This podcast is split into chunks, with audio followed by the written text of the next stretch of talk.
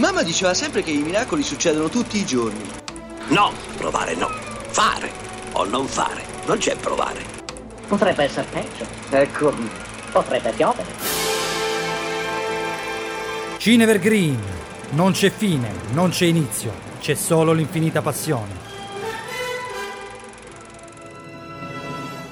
Se vi foste mai chiesti cosa si nasconda dietro al passato di uno dei registi più enigmatici del XX secolo, Ingmar Bergman, dovreste vedere Fanny e Alexander. Attraverso una sceneggiatura semi-autobiografica, il regista evoca i ricordi più belli di quella che ha definito un'infanzia felice e privilegiata. Scritto nell'estate del 1979, Bergman dichiarò che questo sarebbe stato il suo ultimo film, prima di concentrarsi sulla regia teatrale. Fin dalla prima inquadratura, il regista offre un'intima rivelazione del vissuto di quegli anni. Non a caso, sceglie di raccontare la sua infanzia attraverso l'innocenza che si nasconde dietro agli occhi di due bambini, Fanny e Alexander. Siamo nel 1907 a Uppsala, una cittadina svedese dove il giovane Alexander, sua sorella Fanny e la loro famiglia gestiscono un teatro. L'ambiente teatrale rivela subito come il teatro sarebbe stato di grande ispirazione per la carriera cinematografica di Bergman. Il regista ha infatti dichiarato di essere stato affascinato dalle immagini in movimento fin da bambino. È lo stesso fascino che subisce il giovane protagonista del film, Alexander, che fin dalla prima scena gioca con figure ritagliate su un palco di cartone, illuminato da alcune candele. Grazie alla sua immaginazione è lui a essere il creatore del suo spettacolo, dietro al piccolo sipario, nel mondo che Alexander costruisce tutto è possibile. Nascosto sotto un tavolo, egli sogna che una statua di donna si muova e che la figura della morte, con una falce in mano, si liberi in casa. Il suo sguardo gioca con le percezioni dello spettatore, rendendo il confine fra realtà e finzione impercettibile. Fanny e Alexander sono simbolo di un'innocenza che interroga il mondo degli adulti, che si comportano in modo difficile da capire. È un mondo dove l'immaginazione è vista con sospetto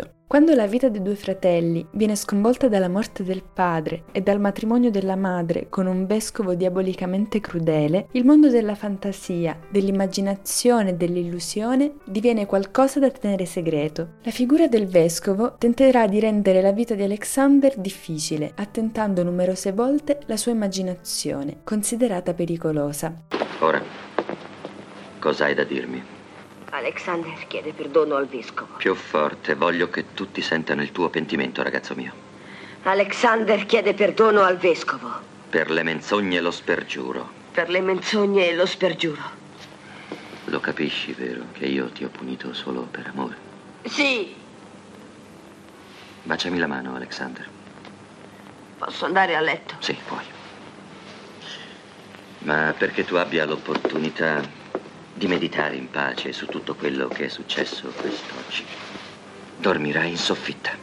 I due fratelli crescono dandosi supporto a vicenda, alla ricerca di una figura che gli faccia da guida. Alexander si rifugierà con Fanny nei racconti di storie immaginarie, fatte di visioni di fantasmi e visioni oniriche accanto alla realtà quotidiana. Figure familiari a Bergman dividono lo schermo, piccolo Alexander è basato su Bergman stesso, mentre Fanny è ispirata alla figura della sorella Margareta. Il severo vescovo e padrigno dei due fratelli è invece ispirato alla rigida figura del padre di Bergman. Il padre di Margareta e Ingmar era un pastore luterano, con cui Ingmar entrava spesso in conflitto su temi come verità e onestà. Scene simili si susseguono sulla pellicola nel momento in cui le fantasie raccontate da Alexander vengono bollate come bugie e disonestà irreparabili. La fantasia di Alexander è la stessa che Bergman possedeva da bambino. Il regista ricorda come all'età di 9 anni acquisì una lanterna magica in grado di produrre immagini in movimento. È la stessa lanterna che Alexander usa nella sua cameretta di notte, inventando storie sulle immagini che proiettate sul muro portano intimamente lo spettatore all'interno del suo spazio segreto. Bergman crebbe con i suoi fratelli circondato da immagini religiose e discussioni che avrebbe fatto proprie del suo linguaggio cinematografico. Nella realtà in cui è cresciuto vi era tutto ciò che la sua immaginazione potesse desiderare, angeli, santi, diavoli e umani. Solo in seguito Bergman rivelò come egli si rivedesse nel severo vescovo e abbia trattato ispirazione da se stesso nel modellare questa figura contraddittoria, perseguitata da suoi stessi demoni.